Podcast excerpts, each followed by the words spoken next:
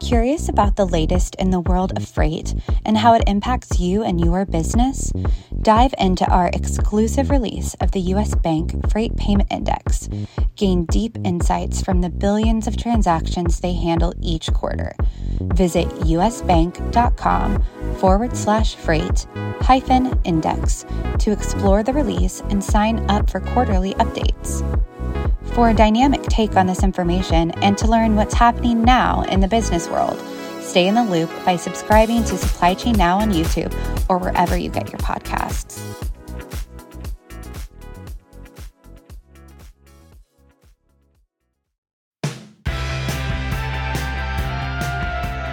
Welcome to Supply Chain Now, the voice of global supply chain. Supply Chain Now focuses on the best in the business for our worldwide audience the people, the technologies, the best practices, and today's critical issues, the challenges and opportunities. Stay tuned to hear from those making global business happen right here on Supply Chain Now. Hey, good morning. Welcome to the Business Buzz here on Supply Chain Now. This is Scott Luton, your host. And today I'm going to be sharing a variety of business observations and interesting news stories from across the business world. So, welcome to the Business Buzz for July 17th, 2023. Let's dive on in. So, an item number one today a quick update on the UPS and Teamsters ongoing negotiations.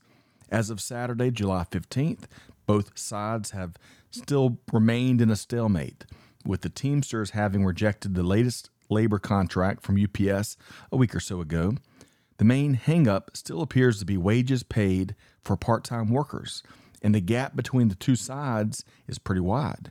Supposedly, five to six dollars an hour separate where UPS wants to be versus the Teamsters and what they demand. The current labor agreement is set to expire at midnight on July 31st which impacts some 340,000 UPS workers that are members of the Teamsters labor union.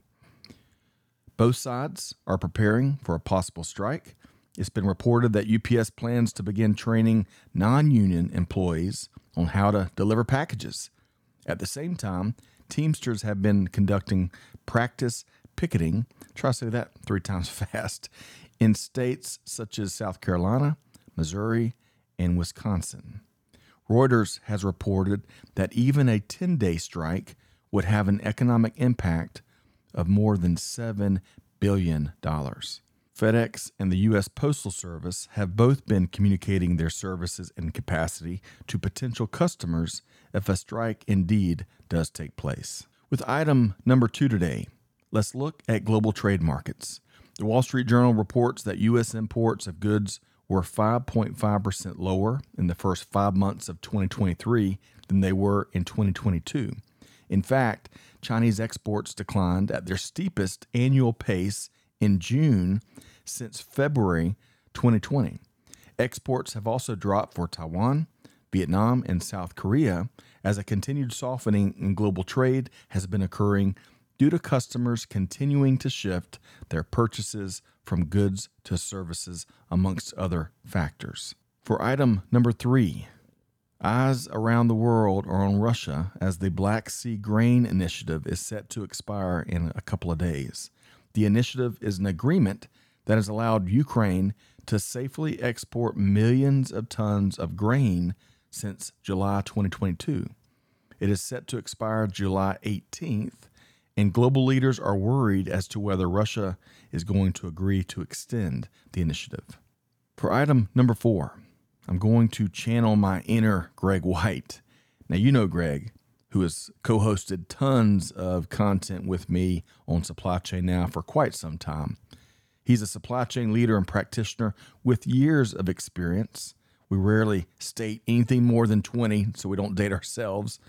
Now, Greg has taken a sabbatical from composing and sharing his very popular supply chain commentaries on LinkedIn.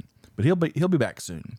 So today, I thought I'd break one of Greg's commentaries, break it out from the past, as about five months ago, as Amazon at the time was cited for safety violations at three of its warehouses, while the company at the same time was making big commitments to reduce workplace injuries. Greg White offered his take, and I quote Dark, dirty, dangerous, and dull. The conditions in a warehouse are tough on human bodies, no matter what company. Safety must be number one on the minds of management to assure the health of workers, for the good of the workers, and for the good of the company. Amazon and other warehouse intensive companies recognize this. Altruism is noble, honorable, and commendable, but it is not what drives corporations, never has been, never will be. For any company, safety is a matter of economics. Is it more economical to assure the safety of humans who perform tasks for which the human body was not best designed? A human body that is vulnerable? A human body that more and more is not in good shape to begin with? Or is it better to augment or automate with robotics to assist or replace humans in these repetitive roles and precarious positions? Could companies understand the frailties of the humans they hire in advance? Assign them tasks that do not put their frailties at risk of injury? Could companies develop physical training programs to strengthen and balance the bodies of those that must perform certain physical roles? Should labor workers be treated more like athletes who are specifically strengthened to condition them against potential injuries?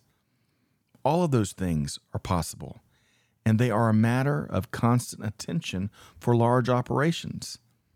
Amazon has committed to many of these things in their goal of reducing injuries by 50% by 2025, and their budget of $300 million reinforces that commitment and, and helps them to do so. It is, of course, for the safety of the workers, because the safety of the workers is in the best interest of the corporation. I'm a firm believer that enlightened self interest is the greatest motivator in business, and we should all be thankful for it. Enlightenment is not what drives the great majority of human activity, incentive is. If you're honest with yourself, you know that's true, and that's okay. Enlightened self interest drives us to understand what's in it for us to do the right thing what we can gain, or more often, what we stand to lose by not doing right. When we recognize what we stand to lose, we are forced by our own self interest to do good. In Amazon's case, economics and brand equity are at stake, so they'll do the right thing for them and for their people. I don't care why you do good, I only care that you do good. And end quote. Well said, Greg White, as always. And finally, today on the Business Buzz, I'm going to offer up some good news.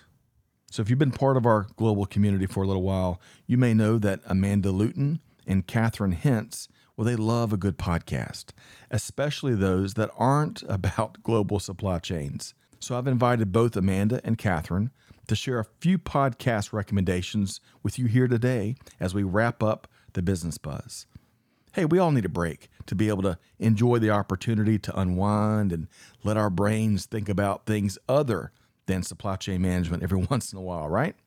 So let's see what they recommend here today. Hi, this is Amanda, and I've got two podcasts that I'd like to recommend today. Um, the first one is from NPR, and it's called Up First. It's a daily news podcast that gives you the top global stories um, in about 10 minutes.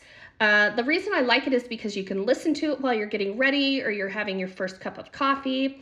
And I always feel like I've got kind of a good grasp of what's going on just with those high level, the high level information in 10, 15 minutes. Um, I listen to that one just about every morning. And then the second podcast that I'd like to recommend um, is called The Retrievals. And I just started listening to it, but I can already tell it's going to be absolutely riveting. Um, it's produced uh, in collaboration with New York Times and Serial. And Serial was one of the first podcasts I ever listened to way back several years ago. Um, but The Retrievals is a five part narrative series about women at a Yale fertility clinic who were given a saline solution instead of fentanyl for their pain during fertility procedures. It is an absolutely horrific story, and these brave women come on and tell their stories and that you know what actually happens is terrifying enough but it also speaks to the way women are heard and believed in healthcare settings so i'm only about um, i've just started the second episode. So i've finished the first one just started the second one. But i tell you i was hooked within the first 15 minutes. It was just jaw dropping what some of these women went through. Um, so i'm excited to listen to that and hope that maybe you will too. Hi, my name is Catherine, and my two podcast recommendations are The Daily by the New York Times and Normal Gossip with Kelsey McKinney. The Daily is a great daily podcast where you can tune in and listen to breaking news stories written by excellent journalists. Normal Gossip is my guilty pleasure podcast. It's the best podcast to listen to if you want to feel like you're just sitting around the table with your friends, swapping stories about that crazy thing that happened at the HOA meeting or the person in your neighborhood that's a little eccentric. It is so funny, so clever, and I couldn't recommend it more. All right. Big thanks to Amanda and Catherine for sharing their recommendations. I'm going to check those out. Big thanks to Greg White being here. whether he knew it or not. Love his commentary. And hey, big thanks to all of y'all for tuning in to all of our programming and content uh, at Supply Chain Now. We sure are thankful for our global Supply Chain Now family. Hey, so that does it for this week's edition of the Business Buzz. This is Scott Luton, and on behalf of our entire team here at Supply Chain Now, we wish you a wonderful week ahead. Hey, do good, give forward, and be the change that's needed. And on that note, we'll see you next time right here at Supply Chain Now. Thanks, everybody. Thanks for being a part of our Supply Chain Now community. Check out all of our programming at supplychainnow.com and make sure you subscribe to Supply Chain Now anywhere you listen to podcasts. And follow us on Facebook, LinkedIn, Twitter, and Instagram. See you next time on Supply Chain Now.